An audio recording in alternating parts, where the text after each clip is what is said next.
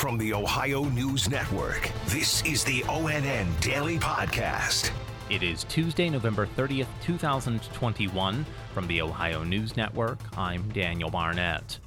Ohio Republican U.S. Senator Rob Portman delivered a 45 minute speech on the Senate floor last night, calling the rise of drug overdose deaths the epidemic within the pandemic. Tracy Townsend has more. Senator Portman called for a crackdown on drug dealers and fentanyl, as well as improving assistance for those who are struggling with addiction. Washington can and should be a partner to the state and local groups on the ground every day working to combat this crisis. We've got to all work together to find constructive solutions to the addiction epidemic and ensure more Americans don't suffer in silence. Senator Portman says about 80% of all opioid overdoses in Ohio in the pandemic have been caused by fentanyl, and the senator is calling for it to be put into the same category as heroin and LSD. I'm Tracy Townsend. After conducting more than 125 interviews, the FBI has released its report into the mass shooting that killed nine people in Dayton two years ago. Bryant Somerville has the story. The FBI says 24 year old Connor Betts was solely responsible for the 2019 Dayton shooting and was not directed by any organization, nor was he aligned to any specific ideological group. According to the FBI's report, Betts had a history of mental illness, as well as suicidal and violent fantasies, and fantasized about mass mass shootings and serial killings. However, there were no warnings he intended to commit a crime, and there was no indication he discussed his plan with family or friends. In Columbus, Bryant Somerville, the first 30 winners have been announced in the Ohio Scholarship Lottery, which is meant to incentivize young people to get vaccinated against the coronavirus. Dave James reports. The Vax to School program is offering $2 million in prizes for Ohioans ages 5 to 25 who have received at least one dose of the vaccine and registered for the program. That includes $10,000 scholarships to Ohio schools for 150 winners. Five grand prize winners will get $100,000 scholarships. The first 30 winners of the smaller scholarships were announced yesterday, and 30 more will be unveiled each afternoon through Friday. Dave James, ONN News. In central Ohio, the commissioner of Columbus Public Health says she has every reason to believe that testing for the COVID 19 Omicron variant will appear in at home kit or in lab testing. Clay Gordon has more. Dr. Mysheika Roberts of CPH says the only difference is the at home kits won't do sequencing so it can't determine the difference between the Delta variant or the new Omicron variant, only that you have tested positive. Dr. Roberts says the CDC told her in a conference call on Saturday the new variant is a concern, but she is confident the resources are ready. I am confident that working with our hospital partners and other partners um, here in Franklin County that we will be able to step up and meet that demand if necessary. I'm Clay Gordon. In the Toledo area, a focus is being put on the mental health of teens. More from Tatiana Cash. Lucas County Suicide Prevention Coalition Director Jennifer Wakefield says the number of suicides are up.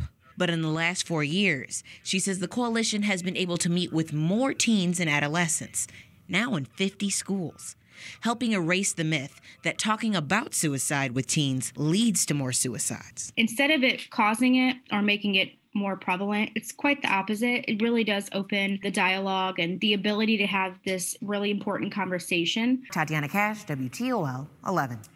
An 18 year old is hurt after being shot outside of a central Ohio high school. Tracy Townsend reports the shooting was initially reported as a burglary, but investigators now think that report was false. Police say the shooting happened just before 6 last night at Whitehall Yearling High School. Investigators tell us 18 year old Samuel Habdi was horseplaying with a gun with his two friends who are right now students at the school. Police say Habdi initially reported the incident as a burglary, but investigations then revealed that the teen actually shot himself. We are told he should be okay and could face charges. I'm Tracy Townsend. The Ohio State Highway Patrol's 2021 Thanksgiving holiday report shows a slight increase in fatal crashes this year when compared to last. More from Yolanda Harris. The State Patrol says 13 people were killed on Ohio's roads this Thanksgiving holiday, and that period is between Wednesday and Sunday. In 2020, 11 people were killed. Now, one of this year's victims was someone walking on the road. The Highway Patrol says four of the victims were not wearing a seatbelt. I'm Yolanda Harris. Cleveland's baseball team is looking to improve the stadium that it calls home. Russ Mitchell has the details. The Cleveland City Council approved a $117 million contribution toward the $435 million package to upgrade Progressive Field, keeping the Guardians there until at least 2036. The Cuyahoga County Council approved that deal earlier this month, and the Guardians released a statement saying in part, quote, the approval of this agreement, spanning at least 15 years, will allow us to create a more compelling fan experience at Progressive Field. End quote. I'm Russ Mitchell. Governor Mike DeWine has pledged to rally lawmaker support for a state contribution of $30 million. Today is Giving Tuesday, a day when many people donate to charitable organizations. Angela An reports. The Better Business Bureau says research that charity first. Some charities also use very similar names, so make sure you're donating to the one you want. Look online for how the charity uses the money and how much goes to overhead. Also, don't donate on the spot or feel pressured to make an immediate giving decision. Your gift tomorrow is just as welcome.